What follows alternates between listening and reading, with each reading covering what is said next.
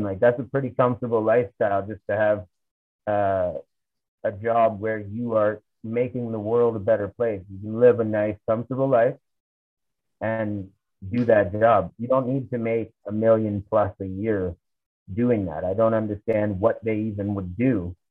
Um, even Elon Musk, everybody knows him. He was uh, quoted saying that CEO is a made up position. It's not even a real thing. The only thing that matters is president, treasurer, and secretary. Um, so for a CEO to be making a million dollars a year out of a charitable organization, to me, that's a waste of money that could be going towards one of those programs, going towards saving an extinct species, go towards anything but him. I don't know.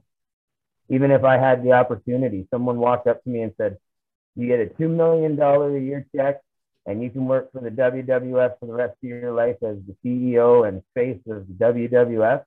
I would turn it down. It's too much money. You know what I mean? No, I definitely get you, bro. Because I mean, I mean, you're only really taking that money in the long haul because because you wanted it, and it comes from a sense of greed and like, all right, you know what, I can utilize this for me. Um, I mean, if you're using that money and throwing it back, then it would be noticed, and it would be something that's seen. So they're not. So it's it, it's, un, right. it's unfortunate greed. It just unfortunately it, it runs most of the world, and it's definitely a big downfall. It's a big yeah. downfall.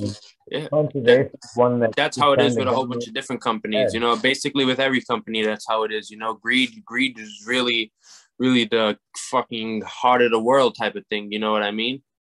It's it's it's disgusting. But you know, I know last time we spoke, uh, you were working on trying to help the crocodiles out in Jamaica. How has that been going? Oh, that's another one. Yeah. Um, so the crocodiles in Jamaica are not doing well. There's uh, maybe 750 they estimate left on the island, um, and that's the whole island. That's not just a section of it. Um, there used to be over 4,500 on the island. Wow. Wow. Um, and there's only 750 you said left? They said about 750 they estimate, and we're thinking it's lower than that. Um, unfortunately, uh, they're developing quite a bit before COVID, um, and that was taking a lot of natural space. Um, they're trying to develop new tourist attractions, things like that. Um, the government is trying um, to work with conservation on the crocodile situation. Um, however, it's kind of just one of those I feel like it's um, they're doing what they have to, and then it's up to the conservationists from there, kind of thing. You know what I mean? They could probably pitch in a little bit more. However, I know Jamaica is not doing well right now with no tourism, right? So, yep. Um, because the people are out of work. That's another reason why the crocodiles are being hunted so much. Um, people are hungry, man. Yeah. You ain't got no food, and there's COVID, a crocodile. COVID really, really messed a lot of things up for a lot of people, man. Oh yeah, um, lots of people like the factory shut down in Jamaica there for a while, so people were out of work, they were out of food, out of out of everything. So um, the Holland Bay Crocodile Sanctuary is located in St. Thomas. Um, he's working his butt off. He's actually a 65 year old man I call him the Crocodile Dundee of Jamaica. He's like the last of the. He reminds me a lot of Steve Irwin when he talks. Nice. the passion in his voice. There, he he loves those crocs more than he loves himself. Um, he's studied them all of his life. He's lived in Jamaica and gone to school in London, and so he's quite renowned. A lot of people know him um, in the industry he's uh, working his butt off down there right now, all by himself, trying to uh, keep those crocs alive. But uh, I was supposed to go for a visit. Um, yeah, I remember that. I was, yeah, it was all scheduled, booked, got my passport, got everything I needed, um, ready to go, ready to buy the plane ticket, and then good old Justin Trudeau um, he he came on the news and he said if you want to board a plane or a train you're going to need a vaccine passport and that basically wow. postpone my trip. So, because I can't, uh, I can't get on a plane or a train then if that's the case, because I don't have my passport. that's fucking so, bananas. And then, and then if things keep going the way they're going in Jamaica, what do you think is the time frame before all the crocs are wiped out there? I mean, 750, I could probably hunt those down in a couple of months, man. Um, Shit. If I really, like, if you, if you had a number and you were like, I want to take these and you knew what you were looking for, you could hunt them all down pretty quickly. Uh, it's hard to say, man, because like I said, Lawrence is breeding them like as much as you can, but at the same time, conservation's like this double-edged sword, especially it's different if you want to conserve like a koala bear, right? Okay. Everybody loves koala bears. They all want to see koala bears climbing in the trees in their backyard. They want to see them close by. They want to they want to hug them. They want to touch them. They don't know what a koala bear is actually like. They're nasty little. They're almost like uh, rodents. So they're like they're wiry if they get out of hand, right? Um, but they look so cute and cuddly. So everybody loves koala bears. So if they seen a bunch of koala bears in the backyard, they wouldn't be too upset. They'd probably video it, put it on Instagram, and forget about it.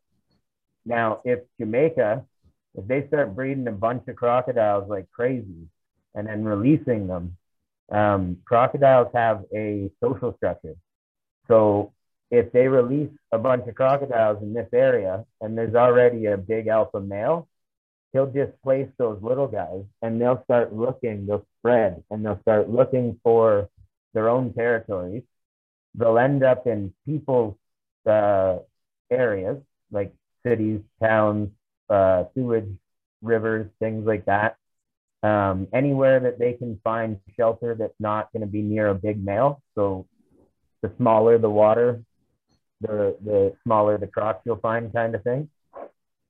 Um, so they'll get pushed into the cities, and then nobody wants to see alligators or crocodiles in their backyard. Of course, um, yeah. right? So they all start freaking out. Yeah, and then that'll be a problem where um, they'll they'll tell the conservationists to shut it down. Um, they'll say no more. You can't breed anymore. They'll remove his license. They'll say this is getting out of hand. It actually happened in uh, Indonesia. They were breeding crocodiles and they bred so many, um, so many so fast that it uh, it got out of hand and they shut it down. So it was uh, you don't want to do that either, because that'll be just as bad. No, I get it.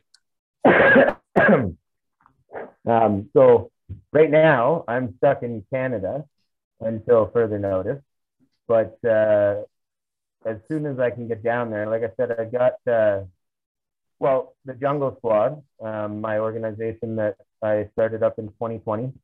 Um, we've actually, in the past couple months, um, we went from just like an online page to more and more people have been asking me how they can get involved, how they can participate. So we started actually making charters, somewhat like the uh, Lions Club or any kind of a community club that you can okay. find. Um, and we have a small charter started out in Jamaica that's uh, helping out down there. And uh, yeah, see what we can do, see how we can grow. Let's go. I like that's that. nice. Like that's nice. I like yeah. the way I like the way how you adapted. You couldn't get to Jamaica, but you you couldn't get to Jamaica, so you got Jungle Skwad in Jamaica right? That was the plan. That was the plan. I I, I, I like that transition, and I like the way you adapted alongside those problems that were were keeping you from trying to get to where you wanted to go. That's uh, one thing that I will say that I've always been pretty good at, and the reason I've ended up the places I have um, is because when someone tells me I can't do something, I will figure it out. And it, it makes me want to figure it out harder. So when Trudeau came on the TV and said, You're not going to Jamaica, I was like, I'm going to Jamaica. I just might not go myself. I'll figure it out. Like, we'll get it done. We're looking at some properties down there because we want to expand um, Lawrence's rescue. He's got a smaller operation going on right now. um, and it, um, I want to say donated land. So I'm looking at some properties um, that I'm going to give to him. I don't want to donate it. I don't want it to be in my name or any of that stuff. So I'm saving up my own personal cash to help buy him some land um, nice. that will be his and the sanctuary forever. No one will ever be able to say, "Oh, we need that back," or "We're going to put a hotel there." It's never going to happen. That's my goal, anyway. I like that. It's it's, it's good to it's very good to set goals on yourself like that. So now now back to the Jungle Skwad. Can you can you tell us a little bit more exactly what the Jungle Skwad is and why it was created, and a little bit about how many charters you, you guys got and what is the what's the initial plan for the Jungle Skwad? Okay, so um, it started out mostly as like a endearing term that I gave to my community that was following me. Um, I've got a little over 2,000 followers on Facebook. I got, I had almost 2,000 followers on Instagram. I was up to like 4 million views on my Instagram account there. Um, so I had quite a few people that were watching me and listening. So I just kind of started saying, What up, squad? Uh, what up, Jungle Skwad? Because I'm Jungle Justin. And then uh, I was playing uh, Grand Theft Auto one day and uh, saw the option to make a crew. And I was messing around and I made the original logo, which was the snake and the jungle squad. And I was like, haha, we're a little, we're a little gang on GTA now. It's not just a endearing thing. Like, and then I had some people start playing on GTA with me. And then when COVID happened, I was like, how can we how can we make a bigger impact outward? We can't go anywhere. We're all locked down. Animal shelters got no volunteers. They got no funding. They got no help. So I started a Patreon page and I called it the Jungle Skwad. Um, and I said, whatever money gets donated to this page will go towards these things. And we found a rhino sanctuary out in South Africa was the first one we helped. Um, they got 1,800 rhinos under their care, uh, South African white rhinos. Nice. Um, the northern white rhinos are extinct, so these are like the last of the white rhinos, really. Um, this year alone, they've birthed over 200 babies um, in that in that herd. So uh, that project is doing amazing things. Uh, they protect them 24/7. They've got armed guards. Um, they're very protective about their locations. Um, like they're very on top of it. It's a great program. Um, and we help them out as much as we can with the uh, proceeds from the Jungle Skwad. Um, and then the Holland Bay Crocodile Sanctuary was another one. Um, we started helping him out. And then the whole Trudeau thing happened where he started locking me down and I couldn't move uh, to do these things. So, like I said, I had a couple of people messaging my, my pages, asking what they could do, asking if they could join. And I was like, yeah, you go sign up on the page. And they're like, no, like I want to be a member of the squad. And I was like, well, that I don't, that's not really a thing right now. It's just kind of like a page where we, we raise money and we, we send it off to where it goes. And I realized that people wanted more of a community. Um, so with that, I realized that I could extend myself even further to reach even further. And from that international level where we're helping the rhinos and the, the crocodiles and all that kind of stuff, now we can help more um, communities, like local communities. Um, so toy toy drives. We want to do toy drives. We want to do uh, garbage cleanups in the spring.